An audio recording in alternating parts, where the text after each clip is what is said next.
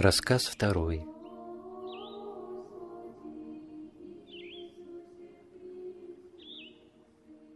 Долго я странствовал по разным местам, с сопутствовавшей мне Иисусовой молитвою, которая ободряла и утешала меня во всех путях, при всех встречах и случаях. Наконец я стал чувствовать, что лучше бы где-нибудь остановиться на одном месте, как для удобнейшего уединения, так и изучения добротолюбия, которое, хотя и понемногу я читал, приютившись на ночлегах или при дневном отдыхе, однако ж было сильное желание, чтобы постоянно углубляться в оное и с верою почерпнуть из него истинное наставление ко спасению души через сердечную молитву. Но как согласно всему моему желанию, я нигде ни в какую посильную работу наняться не мог, по причине совершенного невладения левой моей рукой с самого малолетства, а потому, будучи в невозможности иметь постоянный приют, я пошел в сибирские страны к святителю Иннокентию Иркутскому с тем намерением, что по лесам и степям сибирским мне идти будет безмолвнее, следственно и заниматься молитвою и чтением удобнее. Так я и шел, да беспрестанно творил устную молитву.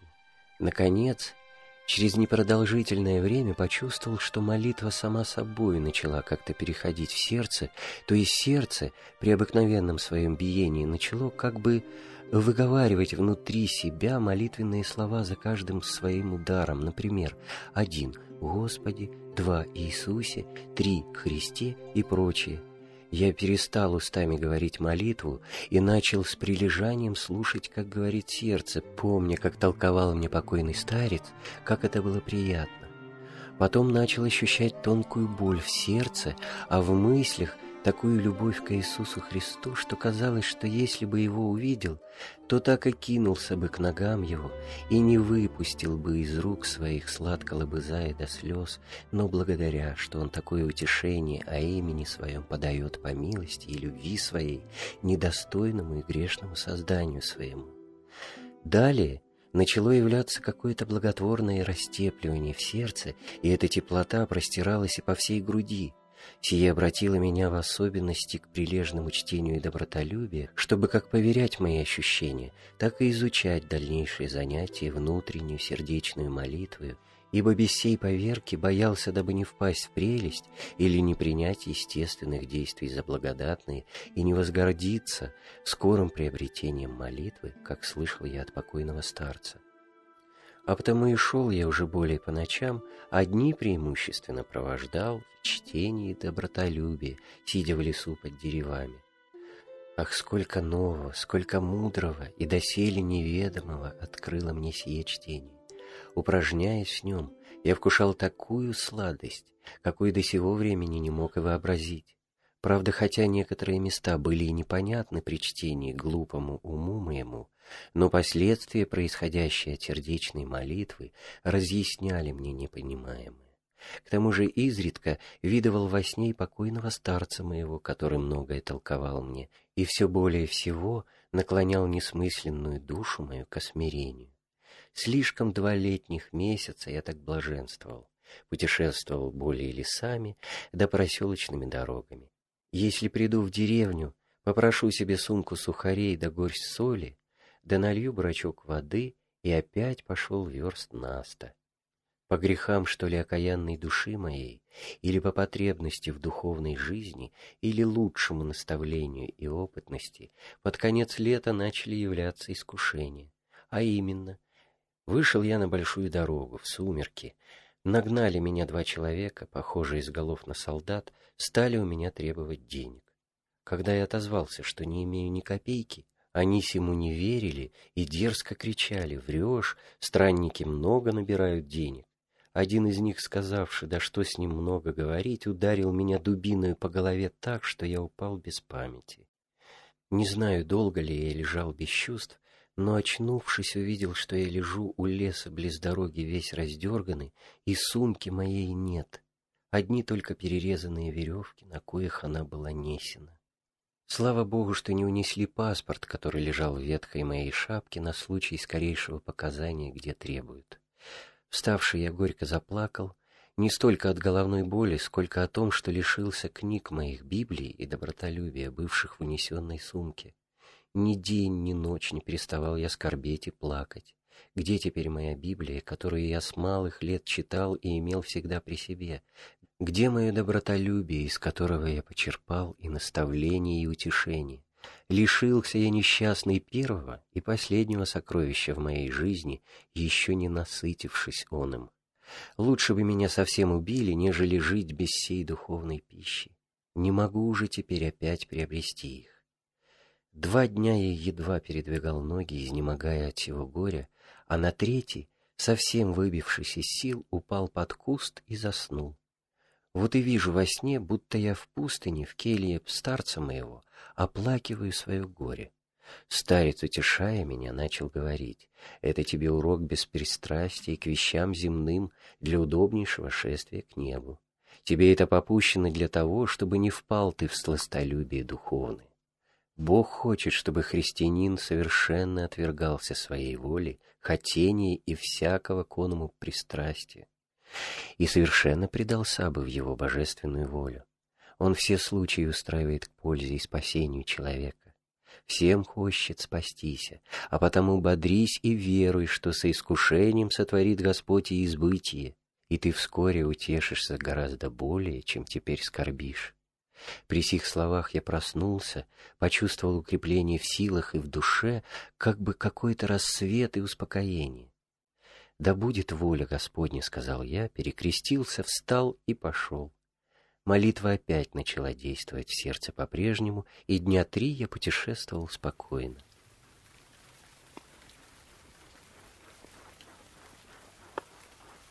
Вдруг нагоняю по дороге этап колодников, ведомых за конвоем. Поравнявшись с ними, я увидел двух человек, которые меня ограбили, и так как они шли с краю прочих, то я упал им в ноги и убедительно просил их сказать, где мои книги. Сначала они не обратили на меня внимания, а потом один из них начал говорить, «Если что-нибудь дашь нам, то скажем, где твои книги.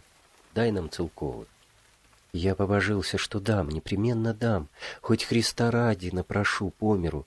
Вот, коли хотите, возьмите под залог паспорт мой. Они сказали, что книги мои в обозе везутся с прочими обысканными у них воровскими вещами. Как же я могу получить их? Проси капитана, который нас провожает. Я бросился к капитану и объяснил все подробно. Между прочим, он спросил меня, «Неужели ты умеешь читать Библию?» «Не только умею все читать», — ответил я, — «но даже и писать. Вы увидите на Библии надпись, что она моя, а вот и в паспорте моем означено то же имя и прозвание». Капитан начал говорить, «Эти мошенники — беглые солдаты. Они жили в землянке и многих грабили. Их вчера поймал ловкий имщик, у которого они хотели отбить тройку. Пожалуй, я выдам тебе твои книги, коли они тут есть. Но ты иди с нами на ночлег, вот недалеко, версты четыре, а то не останавливать же этапы обоз для тебя. Я с радостью пошел около верховой капитанской лошади, да разговорился с ним. Увидел, что он человек добрый и честный, и уже не молод, он спрашивал меня, кто я, откуда и куда иду. Я все отвечал по сущей правде, и так мы достигли до ночлежной этапной избы. Он, отыскавший мои книги, мне отдал, да и говорит, «Куда ж теперь ночью тебе идти? Ночуй вот у меня в прихожей». Я остался. Получивши книги, я так был рад, что не знал, как благодарить Бога, прижал книги к моей груди и держал до тех пор, что руки даже окостенели. Слезы лились из глаз моих от радости, и сердце сладко билось от восторга. Капитан, смотря на меня, спросил, «Видно, ты любишь читать Библию». Я от радости не мог ничего на сие ответить, только плакал. Он продолжал, «Я сам, брат, аккуратно читаю каждый день Евангелие. Присем расстегнул мундир и снял маленькое Евангелие киевской печати, все окованное серебром. «Сядь-ка, я расскажу тебе, что к этому меня привело. Да подайте-ка нам ужинать». Мы сели за стол, капитан начал рассказывать. Я с молодых лет служил в армии, а не в гарнизоне. Знал службу и любим был начальством, как исправный прапорщик. Но лета были молодые, приятели тоже. Я по несчастью и приучился пить, да под конец так, что открылась и запойная болезнь. Когда не пью, то исправный офицер, а как закурю, то недель шесть в лёжку. Долго терпели мне, наконец, за грубости шефу, сделанные в пьяном виде, разжаловали меня в солдаты на три года с перемещением в гарнизон. А если не исправлюсь и не брошу пить, то угрожали строжайшим наказанием. Всем несчастном состоянии я сколько ни старался воздержаться и сколько от всего не лечился, никак не мог покинуть мои страсти, а потому и хотели переместить меня в арестантские уже роты. Услышав сие, не знал я, что с собой делать. В одно время я с раздумьем сидел в казармах. Вдруг вошел к нам какой-то монах с книжкой для сбора на церковь. Кто что мог подали. Он, подошедший ко мне, спросил, что ты такой печальный? Я, разговорившись с ним, пересказал мое горе. Монах, сочувствуя моему положению, начал. Точно то же было с моим родным братом. И вот что ему помогло. Его духовный отец дал ему Евангелие, да и накрепко приказал, чтобы он, когда захочет вина, то немало немедля прочел бы главу из Евангелия. Если опять захочет, то и опять читал бы следующую главу.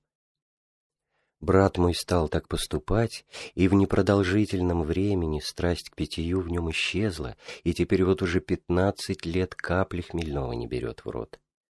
Поступай-ка и ты так, увидишь пользу. У меня есть Евангелие, пожалуй, я принесу тебе. Выслушав это, я сказал ему, где же помочь твоему Евангелию, когда никакие старания мои, ни лекарственные пособия не смогли удержать меня. Я сказал сие так, потому что никогда не читывал Евангелие. «Не говори этого», — возразил монах, — «уверяю тебя, что будет польза». На другой день действительно монах принес мне вот это Евангелие. Я раскрыл его, посмотрел, почитал, да и говорю, не возьму я его, тут ничего не поймешь, да и печать церковную читать я не привык. Монах продолжал убеждать меня, что в самых словах Евангелия есть благодатная сила, ибо писано в нем то, что сам Бог говорил. Нужды нет, что не понимаешь, только читай прилежно. Один святой сказал, если ты Слово Божие не понимаешь, так бесы понимают, что ты читаешь и трепещут, а ведь страсть пьянственная непременно по возбуждению бесов. Да вот еще что скажу. Иоанн Златоустый пишет, что даже та самая храмина, в которой хранится Евангелие, устрашает духов тьмы и бывает неудобоприступна для их козней. Я не помню, что-то дал он ему монаху, взял у него сие Евангелие, да и положил его в сундучок с прочими моими вещами и забыл про него. Спустя несколько времени пришло время мне запить. Смерть захотелось вина, и я поскорее отпер сундучок, чтобы достать деньги и бежать в корчму. Первое попалось мне в глаза Евангелие, и я вспомнил живо все то, что говорил мне монах, развернул и начал читать сначала первую главу Матфея. Прочитавший ее до конца, именно ничего не понял, да и вспомнил, что монах говорил, нужды нет, что не понимаешь, только читай прилежно. Дай, думаю, прочту другую главу. Прочел, и стало понятней дай же и третью.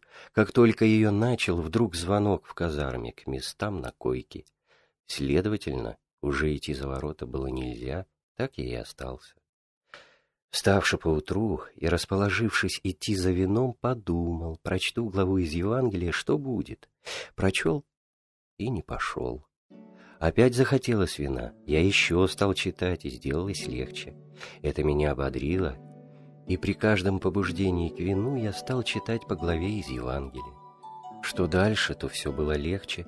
Наконец, как только окончил всех четырех евангелистов, то и страсть к питью совершенно прошла, и сделалось к ней омерзение. И вот ровно двадцать лет я совершенно не употребляю никакого хмельного напитка. Все удивлялись такой во мне перемене, по прошествии трех лет опять возвели меня в офицерский чин, а потом и в следующие чины, и, наконец, сделали меня командиром. Я женился, жена попалась добрая, нажили состояние, и теперь, слава богу, живем да бедным помогаем. По силе мочи странных принимаем. Вот уже сын у меня офицером и хороший парень. Слушай же, с тех пор, как я исцелился от запоя, дал себе клятву каждый день во всю мою жизнь читать Евангелие по целому евангелисту в сутки, невзирая ни на какие препятствия. Так теперь и поступаю. Если очень много бывает дела по должности и утомлюсь очень сильно, то вечером легче заставляю прочесть надо мной целого евангелиста жену мою или сына моего, и так неупустительно выполняю все сие правило. В благодарности во славу Божию я это Евангелие оправил в чистое серебро и ношу всегда на груди моей. Со сладостью я выслушал сей речи капитана, да и сказал ему, такой же пример видел и я. В нашем селе на фабрике один мастеровой был очень искусный в своем деле, добрый и дорогой мастер, но по несчастью тоже запивал, да и часто. Один богобоязненный человек посоветовал ему, чтобы он, когда захочется ему вина, проговаривал по тридцать три Иисусовых молитвы в честь Пресвятой Троицы и по числу тридцати трехлетней земной жизни Иисуса Христа. Мастеровой послушался, стал это исполнять и вскоре совершенно кинул пить. Да еще что, через три года ушел в монастырь. — А что выше? — спросил капитан. — Иисусова молитва или Евангелие? «Все одно и то же», — отвечал я, — «что Евангелие, то Иисусова молитва, ибо божественное имя Иисуса Христа заключает в себе все евангельские истины. Святые отцы говорят, что Иисусова молитва есть сокращение всего Евангелия. Наконец мы помолились, капитан начал читать Евангелие Марка сначала, а я слушать и творить в сердце молитву. Во втором часу за полночь капитан окончил евангелиста, и мы разошлись на покой. По обыкновению моему я встал рано поутру, все еще спали, и как только начало светать, я кинулся к моему любимому добротолюбию. С какой радостью я раскрыл его. Как будто увиделся с родным отцом, бывшим в далекой стороне, или как бы с другом из мертвых воскресшим. Я лобызал его и благодарил Бога, возвратившего мне оное.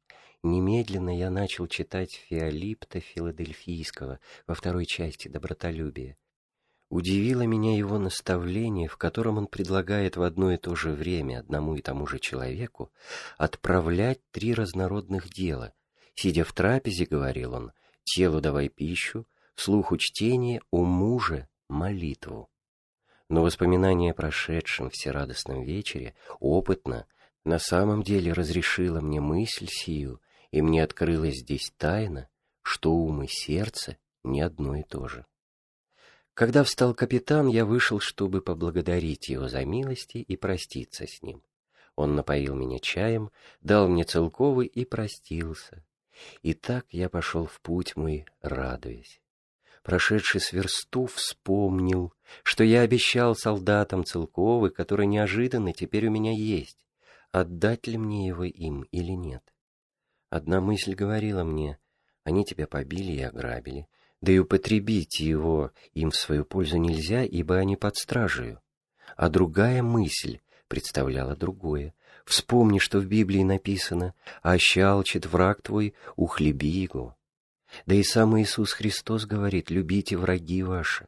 И еще «Хотящую ризу твою взять и отдашь ему и срочицу». Убедившись сим, я вернулся, и только что подхожу к этапу, всех колодников вывели, чтобы гнать на следующую станцию. Я скоренько подбежал, сунул в руки бывший у меня целковый, да сказал, «Кайтесь и молитесь, Иисус Христос, человека любив, Он вас не оставит». И сим удалился от них и пошел в другую сторону по своей дороге. Прошедший верст пятьдесят по большой дороге, вздумал я для большего уединения и удобнейшего чтения свернуть на проселок. Долго я шел лесами, изредка кое-где попадались и небольшие деревни. Иногда по целому дню просиживал в лесу, прилежно читая добротолюбие. Многое и дивное познание почерпал я из него.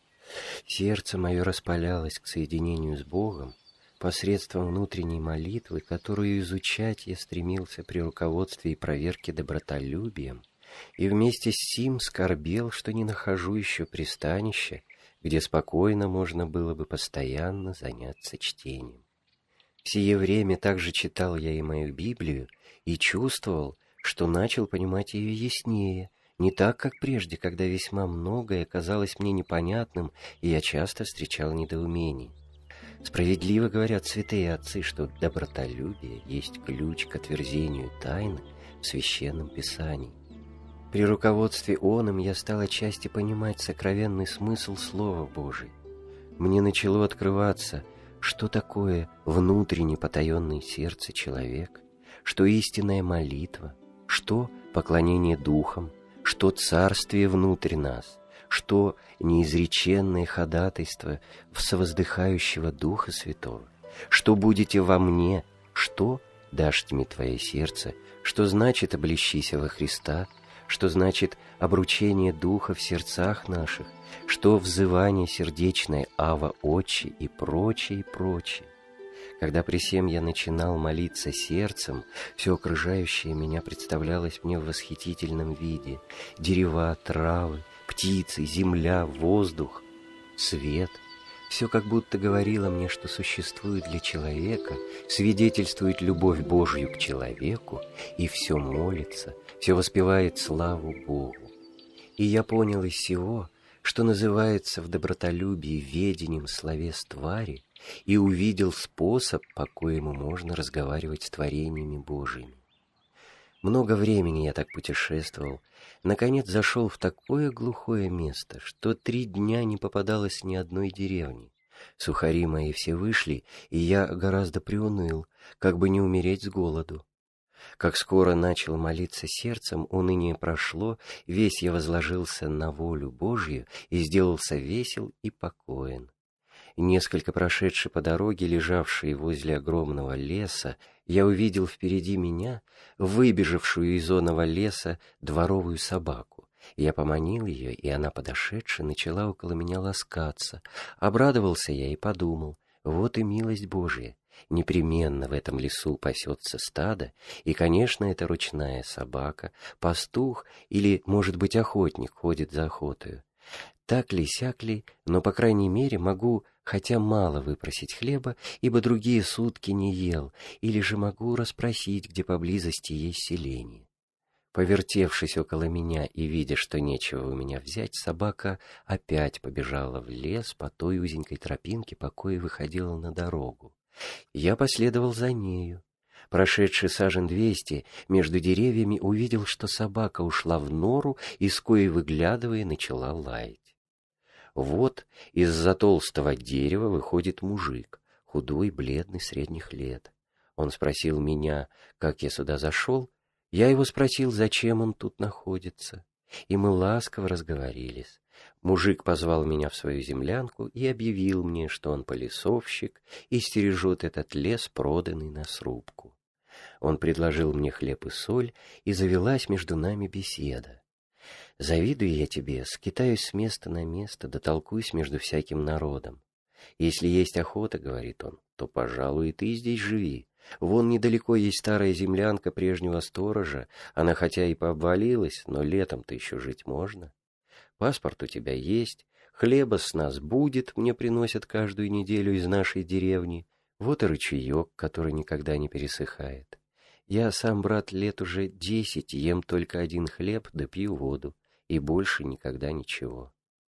Да вот в чем дело. Осенью, как отработаются мужики, то наедет сюда человек двести работников, и этот лес срубят. Тогда и мне здесь будет неучего, да и тебе не дадут жить здесь. Выслушавши все это, я так обрадовался, что так бы и упал ему в ноги, не знал, как благодарить Бога за такую ко мне милость. О чем скорбел, чего желал, то теперь неожиданно получаю. До глубокой осени еще слишком четыре месяца, и потому я могу в это время воспользоваться безмолвием и спокойствием, удобным к внимательному чтению и добротолюбию, для изучения и достижения непрестанной молитвы в сердце. Итак, я с радостью остался до времени жить в указанной мне землянке. Мы еще более разговорились с сим приютившим меня простым братом. Он стал рассказывать мне свою жизнь и свои мысли. Я был, говорит он, в деревне своей не последний человек. Имел мастерство, красил кумач да синил крашенину и жил в довольстве, хотя и не без греха. Много обманывал по торговле, божился понапрасну. Ругался по-матерну, напивался и дрался. Был в нашем селе старый дьячок, у которого была старинная-престаринная книжка о страшном суде. Он бывало ходит по православным, да и читает. А ему за это дают деньги. Хаживал и ко мне. Бывало, дашь ему копеек десять, да вплоть до петухов. Вот я бывало и слушаю, сидя за работой, а он читает, какие нам будут муки в аду, как изменятся живые и мертвые воскреснут, как Бог сойдет судить, как ангелы в трубы затрубят, и какой огонь, смола будут, и как червь грешников будет есть. В одно время, когда я слушал это, мне стало страшно, я подумал, уж муки мне не миновать. Постой, примусь душу спасать, может быть, и отмолю мои грехи. Подумал-подумал, да и бросил мой промысел, избу продал, и, как был одинок, пошел по лесовщикам с тем, чтобы мир давал мне хлеб, одежду да восковые свечи на богомолье. Вот так и живу здесь более десяти лет, ем только по разу в день, и то один хлеб с водою. Каждую ночь встаю с первых петухов и до свету кладу земные поклоны. Когда молюсь, затепливаю по семи свечек перед образами. Днем же, когда обхаживаю лес, ношу вериги в два пуда на голом теле. По матерну не бронюсь, вина и пива не пью и не дерусь ни с кем. Баб и девок отроду не знаю. Сначала мне так жить было охотнее, а под конец нападают на меня неотступные мысли. Бог знает, грехи-то отмолишь ли, а жизнь-то трудная. Да и правда ли в книжке-то написано? Где, кажется, воскреснуть человеку? Иной уж умер сто лет или больше, его уж и праху-то нет. Да и кто знает, будет ли ад, нет ли. Ведь никто с того света не приходил. Кажется, как человек умрет да сгниет, то так и пропадет без вести. Может быть, книжку-то написали попы да начальники сами, чтобы устрашить нас, дураков, чтобы мы жили поскромнее. И так на земле живешь в трудах и ничем не утешаешься, а на том свете ничего не будет, так что же из этого?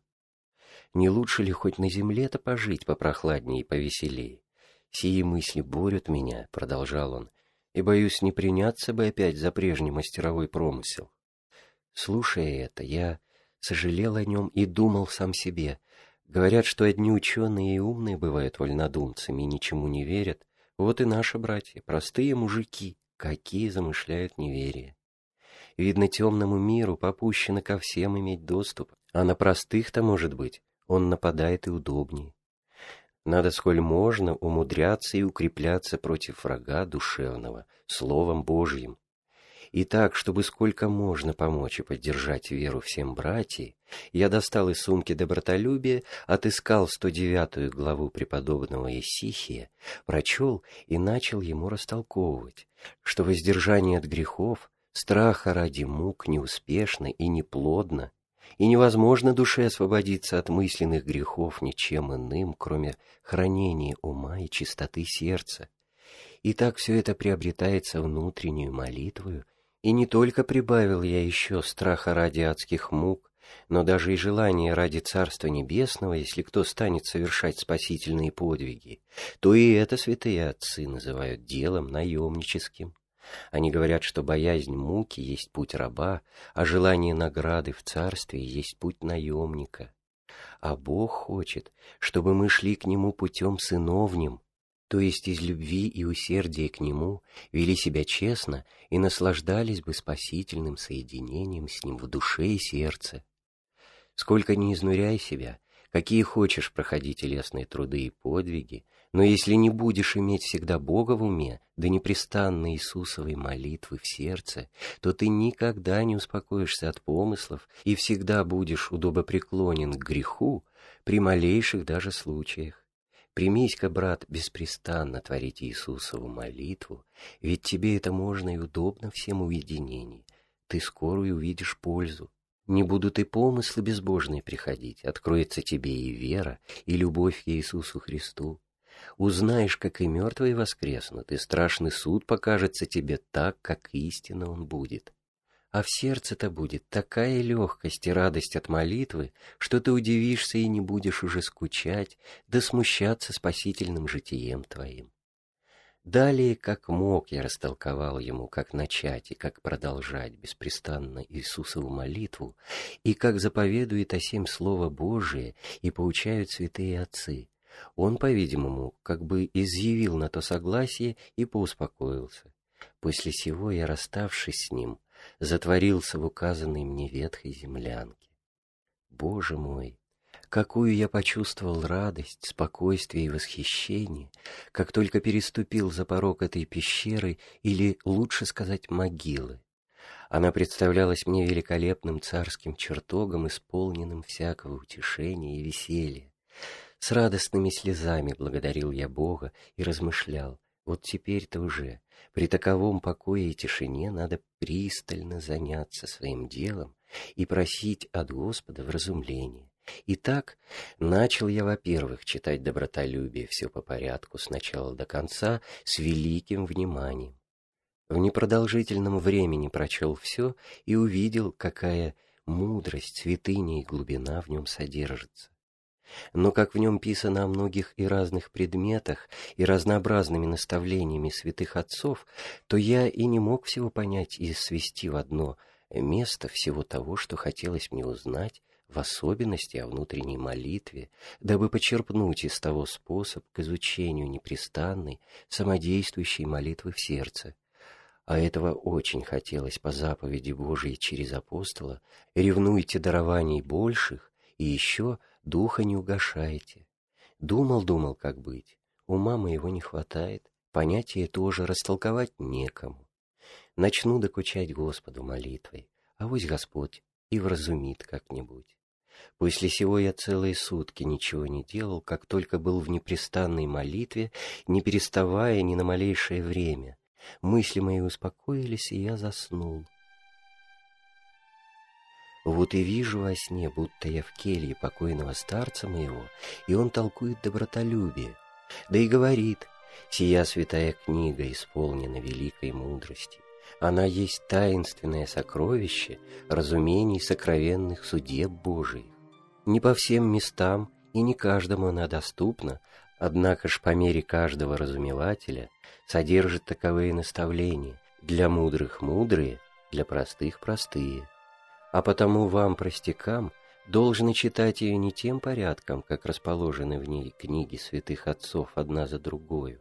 Там этот порядок богословский, а не ученому человеку, хотящему научиться из добротолюбия внутренней молитве, должен читать его следующим порядком.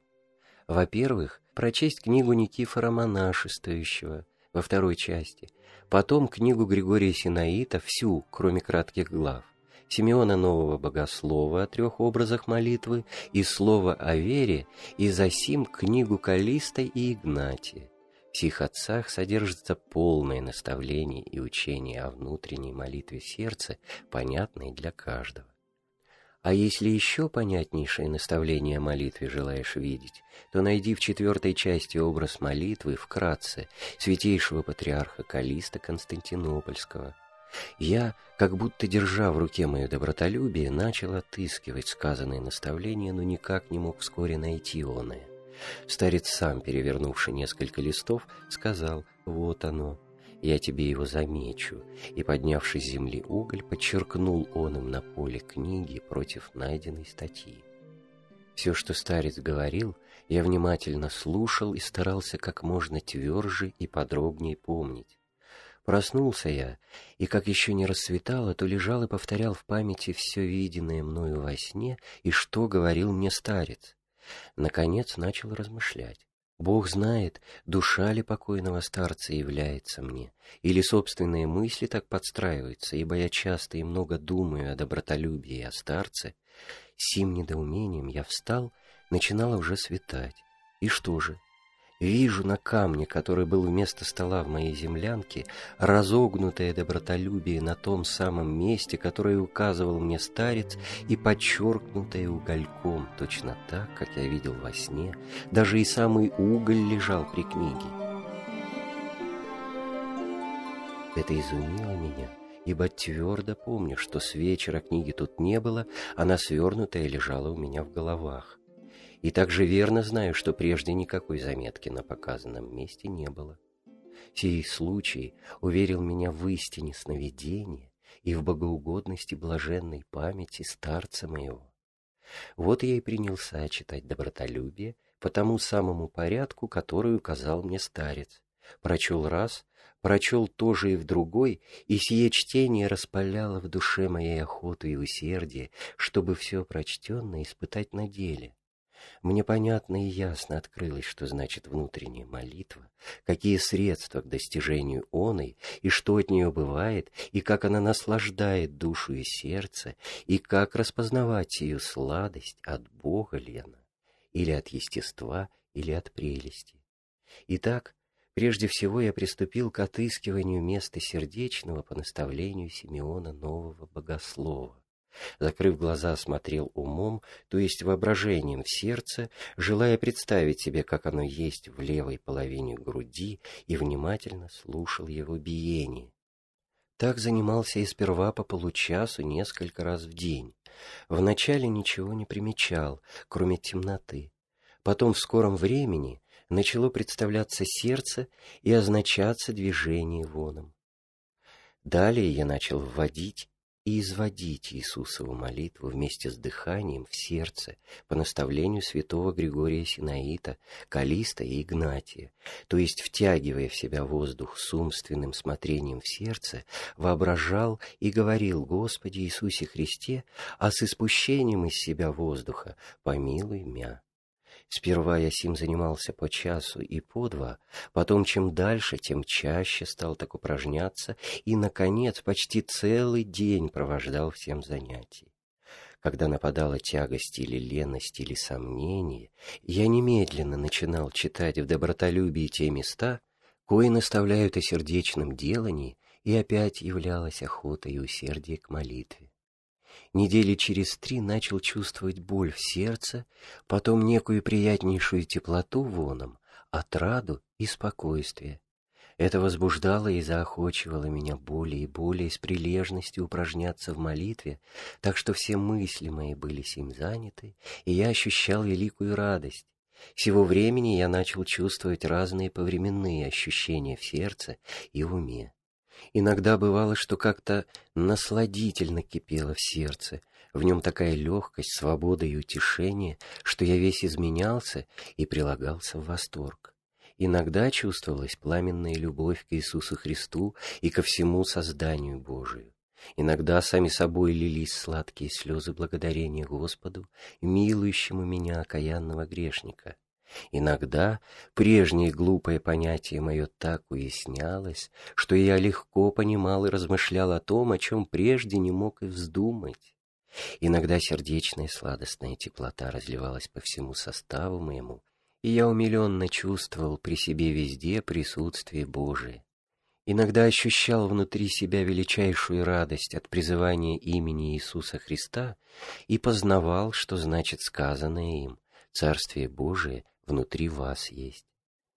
Испытывая таковые и подобные сим насладительные утешения, я заметил, что последствия сердечной молитвы открываются в трех видах – в духе, в чувствах и откровениях. В духе, например, сладость любви Божией, внутренний покой, восхищение ума, чистота мыслей, сладостное памятование Бога в чувствах, приятное растепливание сердца, наполнение сладостью всех членов, радостное кипение в сердце, легкость и бодрость, приятность жизни, нечувствительность к болезням и скорбям, в откровениях, просветление разума, понятие священного писания, познавание словес твари, отрешение от сует и познание сладости внутренней жизни, уверение в близости Божией и любви Его к нам. Месяцев пять проведший уединенно всем молитвенном занятии и наслаждении помянутыми ощущениями, я так привык к сердечной молитве, что упражнялся в ней беспрестанно и, наконец, почувствовал, что молитва уже сама собою, без всякого со стороны моего побуждения, производится и изрекается в уме моем и сердце, не только в бодрственном состоянии, но даже и во сне действует точно так же и ни от чего не прерывается, не перестает, ни на малейшую секунду, что бы я ни делал. Душа моя благодарила Господа, и сердце истоевало в непрестанном веселье. Настало время рубки леса, начал стекаться народ, и я должен был оставить безмолвное мое жилище. Поблагодаривши полисовщика, я помолился, поцеловал тот клочок земли, на котором Бог удостоил меня недостойного своей милости, надел сумку с книгами, да и пошел. Весьма долго я скитался по разным местам, покуда добрел до Иркутска. Сердечная самодействующая молитва была утешением и отрадою во всем пути. При всех встречах она никогда не переставала услаждать меня, хотя и в разных степенях, где бы я ни находился, что бы ни делал, чем бы ни занимался, ничему она не мешала, ни от чего не умолялась. Если что работаю, а молитва сама собой в сердце, и дело идет скорее. И если что внимательно слушаю или читаю, а молитва все не перестает, и я в одно и то же время чувствую то, и другое, точно как будто я раздвоился, или в одном теле моем две души, Боже мой, как таинственен человек! Возвеличишася дела Твоя, Господи, вся премудростью сотворил Еси. Много также встречалось на пути моем чудных случаев и происшествий. Если всех их стать рассказывать, то и сутки не окончишь. Да вот, например, однажды зимой под вечер шел я одним леском в одну деревню ночевать, которая уже была версты за две в виду. Вдруг напал и кинулся на меня большой волк. У меня были в руках старцевые шерстяные четки, я всегда имел их при себе. Вот я отмахнул этими четками волка, и что же? Четки вырвались у меня из рук и зацепились прямо за шею волка. Волк бросился от меня прочь и, прыгнувшись через терновый куст, запутался задними лапами в кусту, а четками-то зацепился за сук сухого дерева, да и начал биться. Но высвободиться ему было неудобно, ибо четки стянули ему шею. Я с верою перекрестился, да и пошел с намерением волка высвободить. А более для того, что думал, если он оборвет четки да убежит с ними, то и драгоценные мои четки пропадут. Только что я подошелся и взялся за четки, действительно, волк прервал их и побежал без вести. И так я, поблагодарив Бога и помянув блаженного старца моего, благополучно дошел до деревни. Пришел на постоялый двор и выпросился ночевать. Вошел в избу, в переднем углу за столом сидели двое, один старичок, другой толстый средних лет, по виду как будто непростые. Они кушали чай. Я спросил мужика, бывшего при их лошади, кто они такие. Тот сказал мне, что старичок — учитель народного училища, а другой — писарь земского суда. Оба благородные, я везу их на ярмарку в верстах в двадцати отсюда. Посидевши немного, я выпросил у бабы иголку с ниткой, подошел к свечке, да и стал сшивать разорванные мои четки. Писарь посмотрел, да и говорит, «Видно, ты прилежно бил поклоны, что и четки-то разорвал». «Не я разорвал, а волк». «Как, разве волки-то молятся?» — сказал, засмеявшись писарь. Я рассказал им подробно, как было дело, и как драгоценны для меня сии четки. Писарь опять засмеялся и стал говорить, «У вас, пустосвятов, всегда чудеса. А что тут святого? Просто ты швырнул в него, а волк испугался да ушел, ведь и собаки, и волки швырков боятся, и зацепиться в лесу не мудрено. Мало ли что бывает на свете, так всему и верить, что чудеса. Услышавший это, учитель начал с ним разговор. «Не заключайте, сударь, так. Вам неизвестна ученая часть, а я вижу, в повествовании этого мужика таинство натуры и чувственной, и духовной. «Как же это так?» — спросил писарь. «А вот видите, вы, хотя и не имеете дальнейшего образования, но, конечно, изволили учить краткую священную историю Ветхого и Нового Завета, изданную по вопросам и ответам для училищ. Помните ли, что когда первосозданный человек Адам был в невинном святом состоянии, тогда все животные и звери были ему в покорении, они со страхом подходили к нему, и он нарицал им имена. Старец, чьи сии четки был свят. А что значит святость? Ничто иное, как через подвиги возвращения невинного состояния первого человека в грешном человеке. Когда освящается душа, освящается и тело. Четки всегда бывали в руках освященного, следственно, через прикосновение к ним рук и испарение его, Привита к ним святая сила, сила невинного состояния первого человека. Вот таинство натуры духовной. Сию силу по преемству естественно ощущают все животные до ныне и ощущают посредством обоняния, ибо нос у всех зверей и животных есть главнейшее орудие чувств. Вот таинство натуры чувственной. У вас, ученых, все силы до премудрости, а мы так все попросту. Вот как нальешь рюмку водки, да хлопнешь, так и будет сила, сказал писарь, да пошел к шкафу. Это дело ваше, сказал учитель, а уже ученые ведения прошу предоставить нам. Мне понравилось, как говорил учитель, и я, подошедший к нему, сказал, «Осмелюсь, батюшка, еще нечто сказать вам о моем старце», да и объяснил ему, как он мне виделся во сне, как учил и как подчеркнул на добротолюбии. Учитель все сие выслушал со вниманием, а писарь, лежа на лавке, ворчал. Правду говорят, что с ума сходят, да зачитываются Библии. Вот оно так и есть. Какой леший будет тебе чертить по ночам на книгах? Просто сам во сне уронил на пол книгу, да и заморал в саже. Вот тебе и чудо. Ой же эти пройдохи, много мы, брат, видали вашей братьи. Пробормотавший это, писарь повернулся к стене и заснул.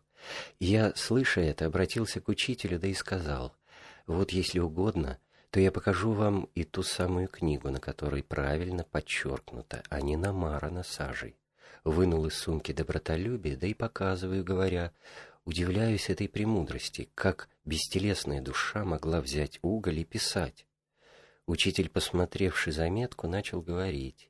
И это таинство духов. Я сие объясню тебе.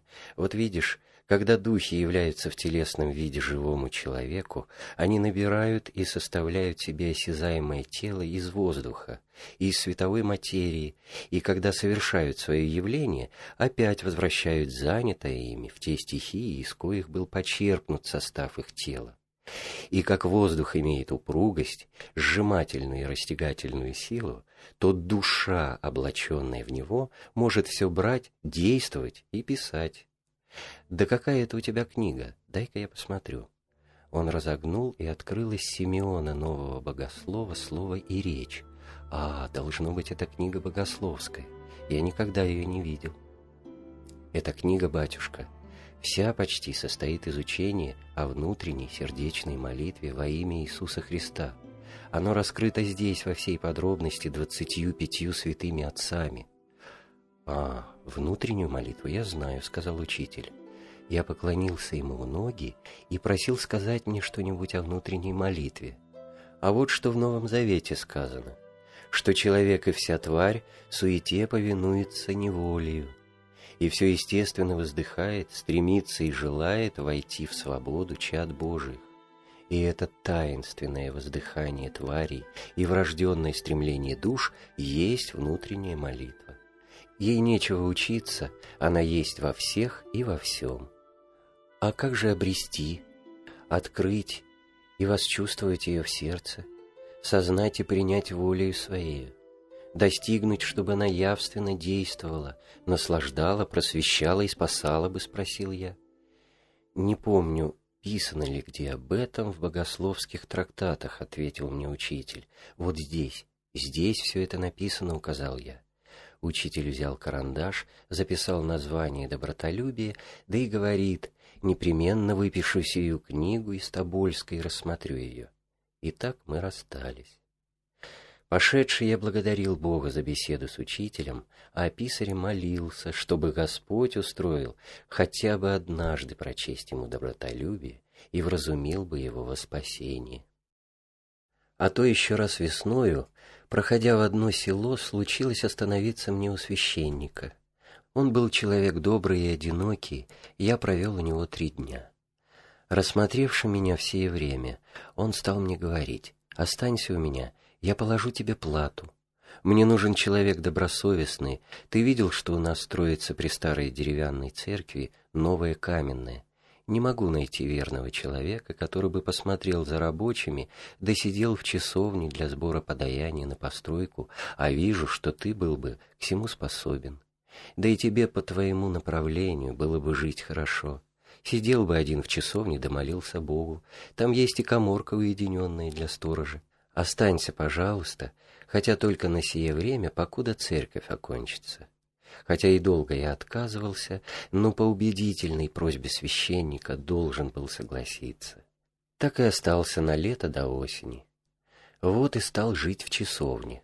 Сначала мне было спокойно и удобно упражняться в молитве, хотя и много народу приходило в часовню, особенно в праздничные дни. Иные молиться, иные позевать, а иные стащить что-нибудь со сборной тарелки. И как я по временам читывал то Библию, то добротолюбие, то некоторые из приходивших, видя сие, заводили со мной разговор, другие прашивали прочесть им что-нибудь. По некоторым времени я заметил, что одна какая-то крестьянская девица часто ходила в часовню и подолгу молилась о Богу. Прислушавшись к ее бормотанию, я узнал, что она читает какие-то странные молитвы, а иные совсем перековерканные. Я спросил, кто ее всему научил. Она сказала, что мать, которая была церковная, а отец ее раскольник по беспоповщине. Пожалевшая о всем том, я советовал ей, чтобы она правильно, по преданию Святой Церкви, читала молитвы, и потому толковал ей «Отче наш, да Богородица, Дева, радуйся», а, наконец, сказал «Твори-ка ты почаще, да побольше Иисусову молитву» она доходнее всех молитв до Бога, и ты получишь через нее спасение души. Девица приняла совет мой со вниманием и начала так поступать в простоте. И что же? После непродолжительного времени объявила мне, что привыкла к Иисусовой молитве, что чувствует влечение беспрестанно, если бы можно было ею заниматься, и когда молится, то чувствует приятность, и по окончании также радость и охоту опять молиться. Я порадовался сему и советовал ей далее и более продолжать молитву во имя Иисуса Христа. Время подходило к концу лета, многие из приходящих в часовню начали приходить и ко мне, не только уж за чтением и советами, но с разными житейскими скорбями и даже за узнаванием отыскивания потерь и пропажей, видно, иные почли меня за ворожею. Наконец и помянутая девица в горести пришла за советом, как ей быть. Отец вознамерился отдать ее замуж по неволе за раскольника, тоже без Поповщинского, и венчать будет мужик. «Какой же это законный брак!» — воскликнула она. «Это все равно, что блуд. Я хочу бежать, куда глаза глядят». Я сказал ей, «Куда же ты убежишь? Ведь опять найдут же тебя. В нынешнее время нигде не укроешься без вида, везде сыщут а лучше молись поусерднее всем Богу, чтобы Он своими судьбами разрушил намерения твоего отца и сохранил бы душу твою от греха и от ереси. Это будет надежней твоего бегства. Время шло далее, и мне невыносимо стало шумно и соблазнительно. Наконец кончилось и лето, и я решился оставить часовню и продолжать, как и прежде, путь мой. Пришел к священнику и начал говорить ему, «Вам, батюшка, известно мое устроение. Мне нужна тишина для занятий молитвою, а здесь очень для меня развлечение и вредно. Вот я исполнил вам послушание, лето прожил, теперь меня отпустите и благословите на уединенный путь». Священнику не хотелось отпускать меня, и он начал меня уговаривать, что тебе мешает и здесь молиться. Ведь дела у тебя никакого нет, кроме того, чтобы сидеть в часовне, а хлеб готовый у тебя есть. Пожалуй, там день и ночь молись. Живи-ка, брат, с Богом. Ты способен и полезен для сего места, с приходящими пустяков не болтаешь, а церкви Божией приносишь доход и собираешь верно. Это угоднее пред Богом, нежели твоя уединенная молитва. Что тебе в уединении? С народом-то молиться еще веселей. Бог создал человека не для того, чтобы он одного себя только знал, но чтобы люди друг другу помогали, друг друга вели ко спасению, кто чем может. Посмотри-ка на святых и на вселенских учителей. Они день и ночь хлопотали и пеклись о церкви, да и повсюду проповедовали. Они сидели в уединении и не скрывались от людей.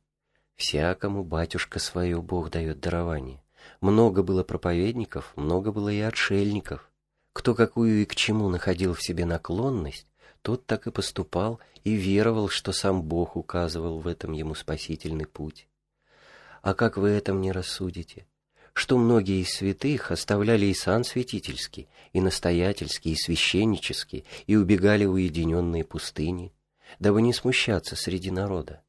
Так святой Исаак Сирин бежал от своей епископской паствы, так преподобный Афанасий Афонский кинул свою многочисленную обитель, и именно потому, что те места были для них соблазнительны, и что они истинно верили глазу Иисуса Христа, кая польза человеку, аще весь мир преобрящет, душу же свою отщитит.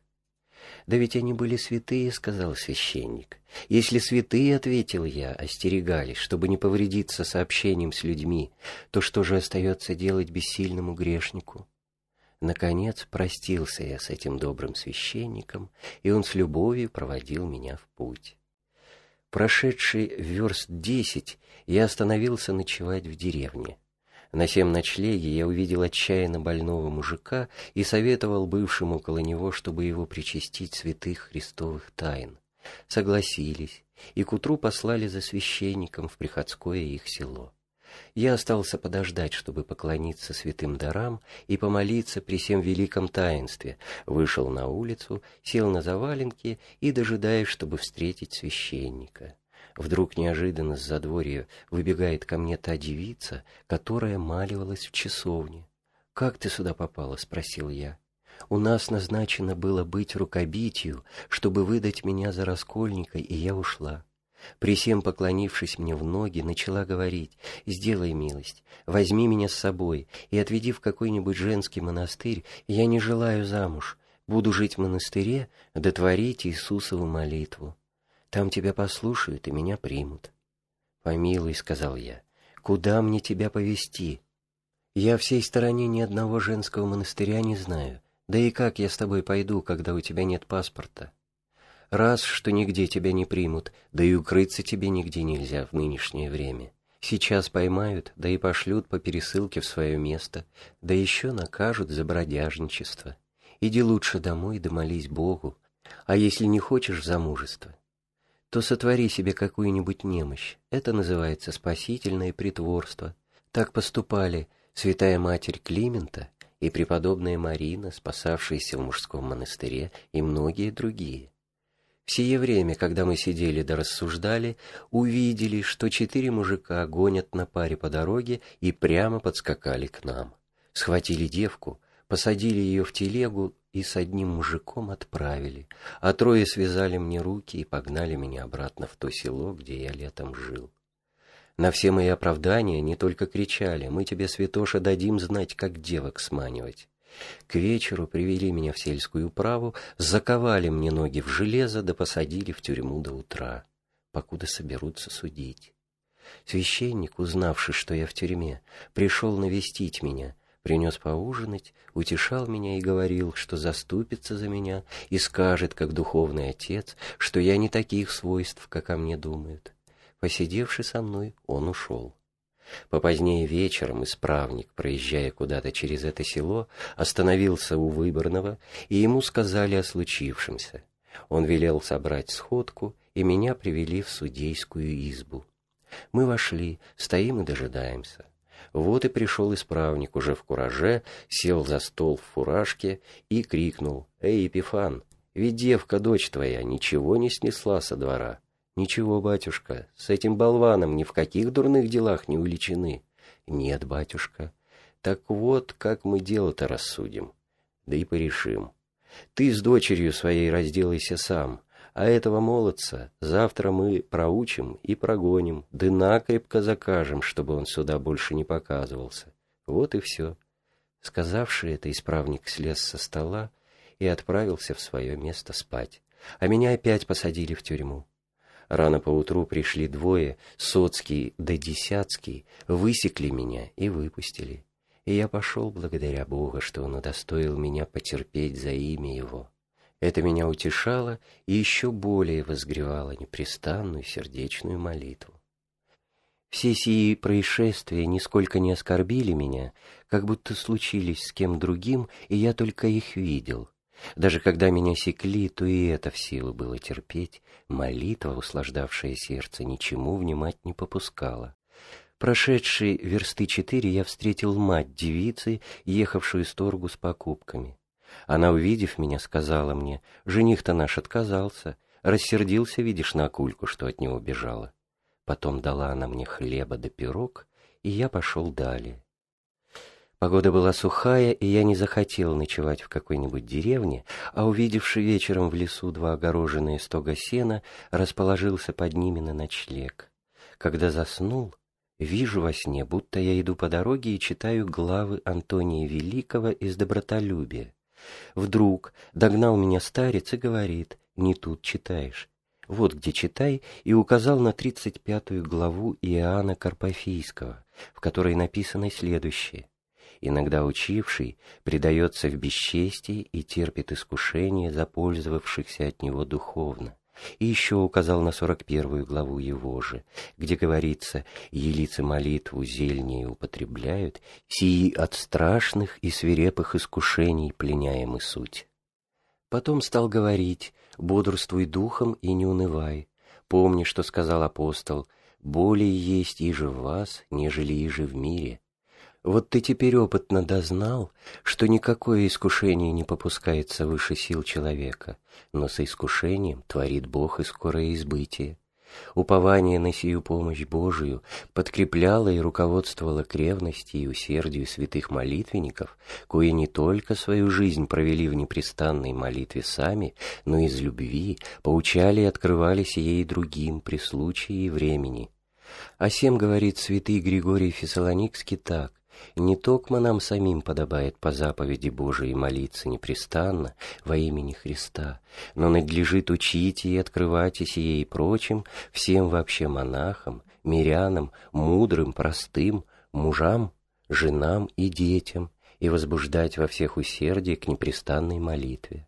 Подобно сему говорит и преподобный Калист Антиликуда, что ни умственное делание о Господе, то есть внутреннюю молитву, ни созерцательное ведение и способы к простертию души горе не должно удерживать в одном только своем уме, но записывать, передавать Писанию и изложению, общей ради пользы и любви, да и Слово Божие всем глаголит, что брат от брата помогаем, яко град тверд и высок.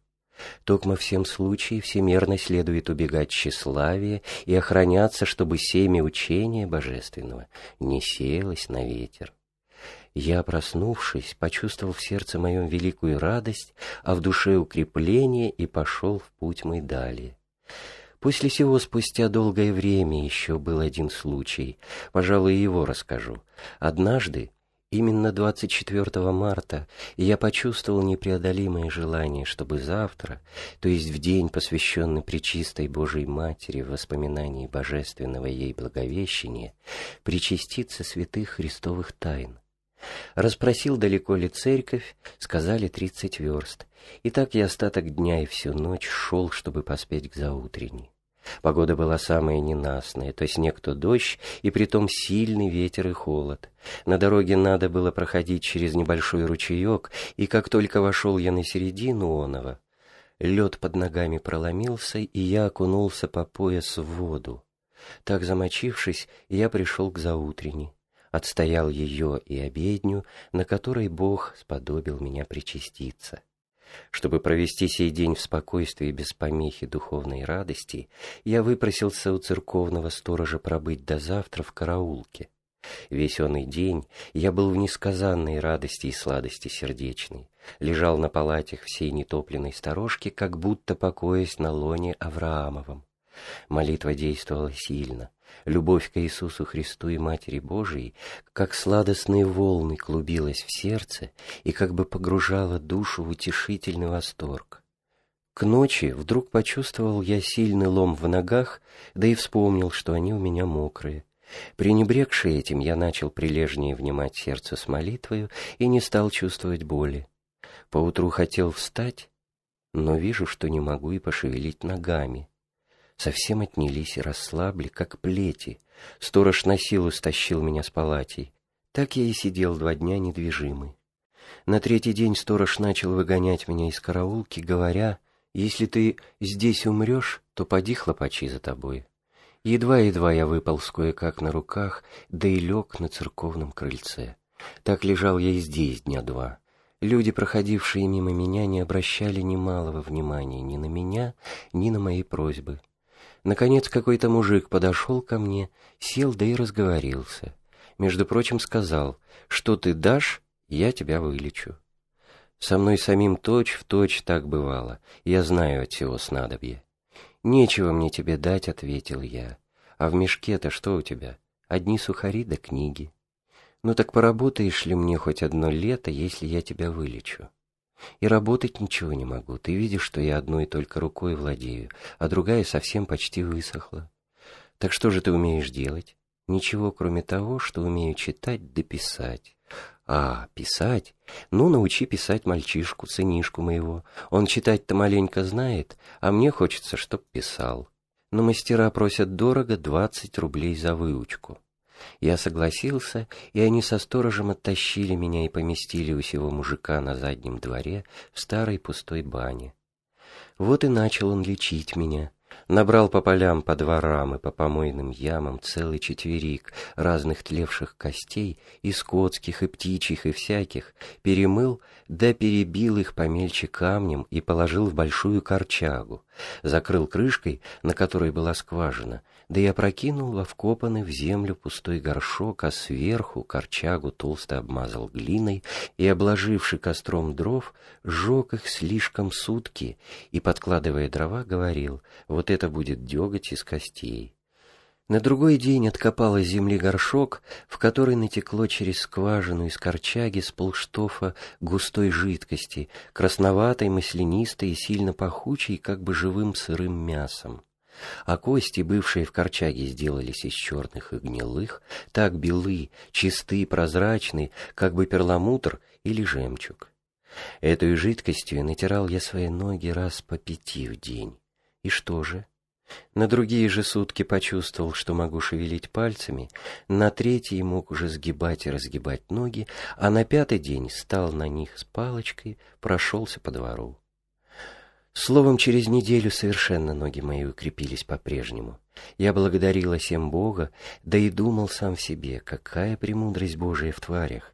Сухие, сгнившие, почти совсем предавшиеся земли кости такую сохраняют себе жизненную силу, цвет, запах и действие на живые тела, и как бы сообщают жизнь омертвелым телам.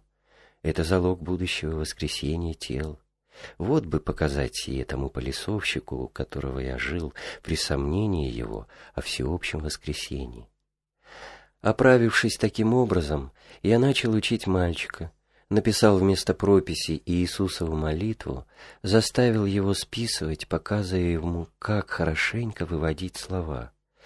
Учить его было для меня спокойно, потому что он днем прислуживал у управителя и приходил ко мне учиться только в то время, когда управитель спал, то есть от рассвета до поздних обеден. Мальчик был понятлив и вскоре стал порядочно кое-что писать. Увидевший управитель, что он пишет, спросил его, кто тебя учит. Мальчик сказал, что безрукий странник, который живет у нас в старой бане. Любопытный управитель из поляков пришел посмотреть меня и застал меня за чтением добротолюбия. Разговорившись со мной, спросил, что ты читаешь?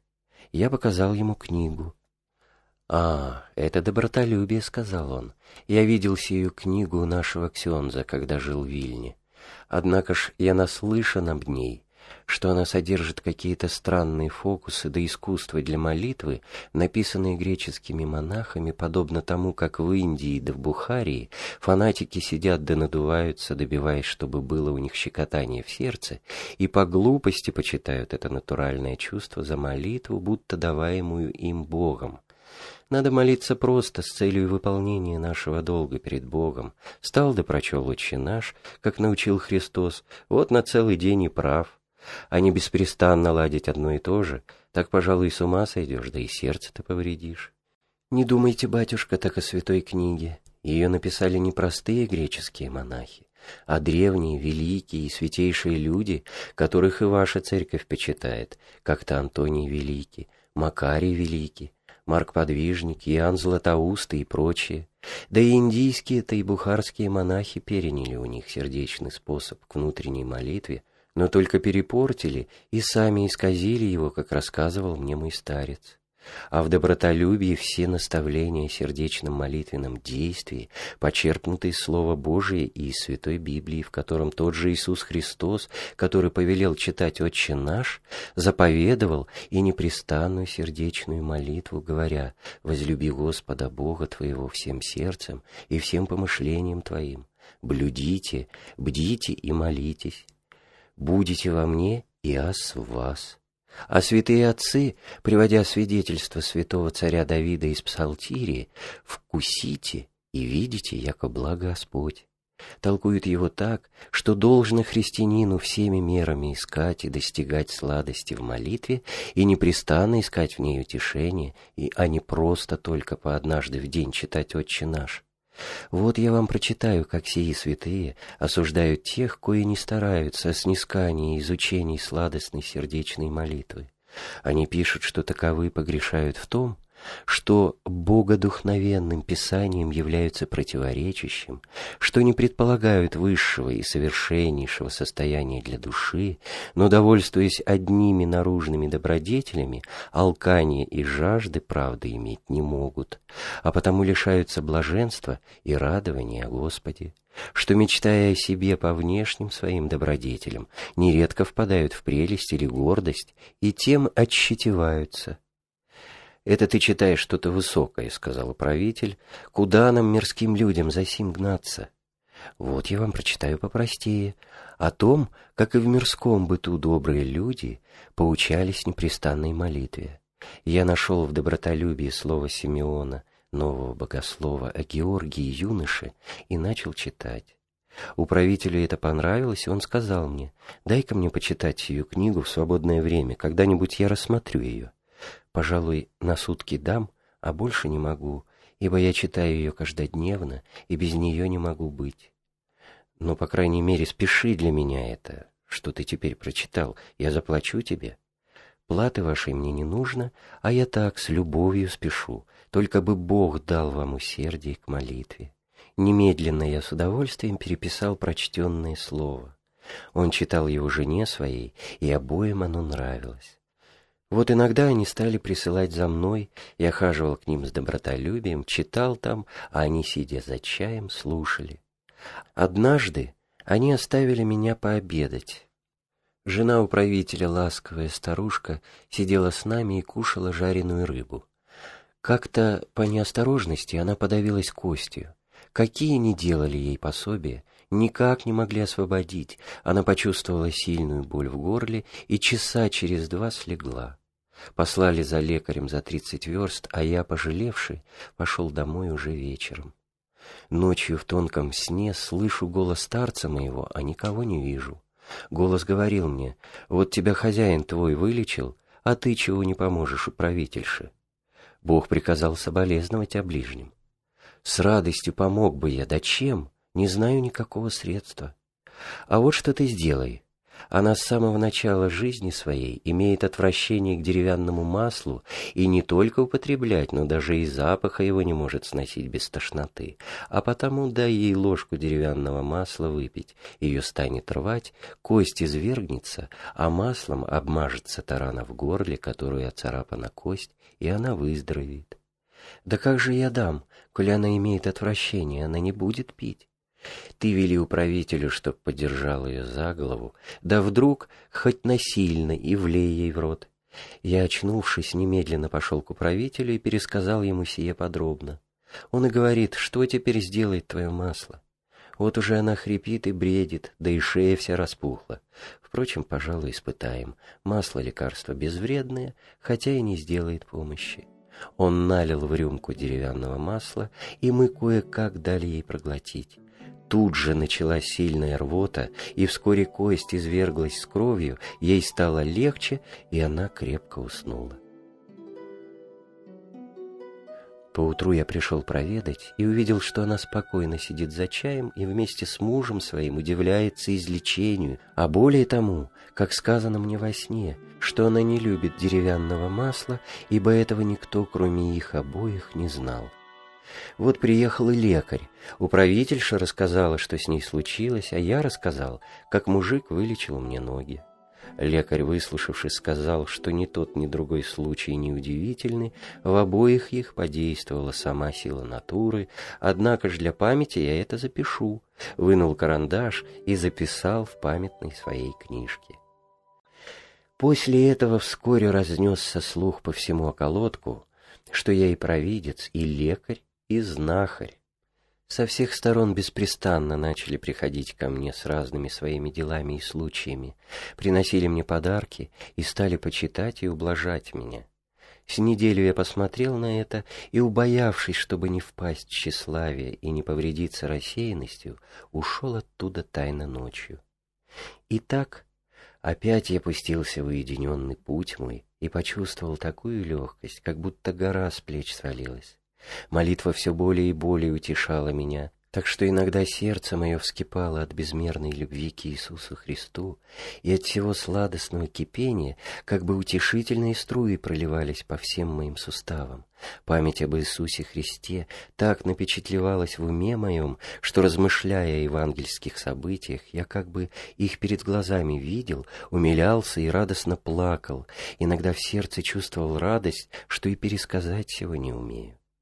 Случилось, что иногда суток по трое я не входил в селения человеческие и в восторге ощущал, как будто один только я на земле, один окаянный грешник перед милостивым и человеколюбивым Богом. Уединение сие утешало меня, и молитвенная сладость прионом бывала гораздо ощутительнее, нежели в многолюдстве. Наконец дошел я до Иркутска, Поклонившись святым мощам святителя Иннокентия, начал думать сам собою, куда же мне теперь идти? А здесь долго жить мне не хотелось, ибо город многолюдный. В раздумье пошел я по улице, вот и встретился мне здешний какой-то купец, остановил меня, да и стал говорить. «Ты странник? Что же не зайдешь ко мне? Мы пришли с ним в богатый его дом». Он спросил меня, какой я человек, и я рассказал ему мое происхождение. Выслушавши, он начал говорить мне, «Вот бы ты пространствовал в Старый Иерусалим. Там-то святыня, какой нигде подобной нет». «С радостью бы пошел», — ответил я, «но не имею к тому средств сухим путем. До моря могу пройти, а море переехать заплатить нечем, надо много денег». «Желаешь ли, — сказал купец, — я предоставлю тебе средства. Вот я прошлого года отправил уже туда одного старичка из наших мещан. Я упал ему в ноги, и он стал говорить, «Слушай же, я дам тебе письмо к родному моему сыну в Одессу. Он там живет и имеет торговые дела с Константинополем.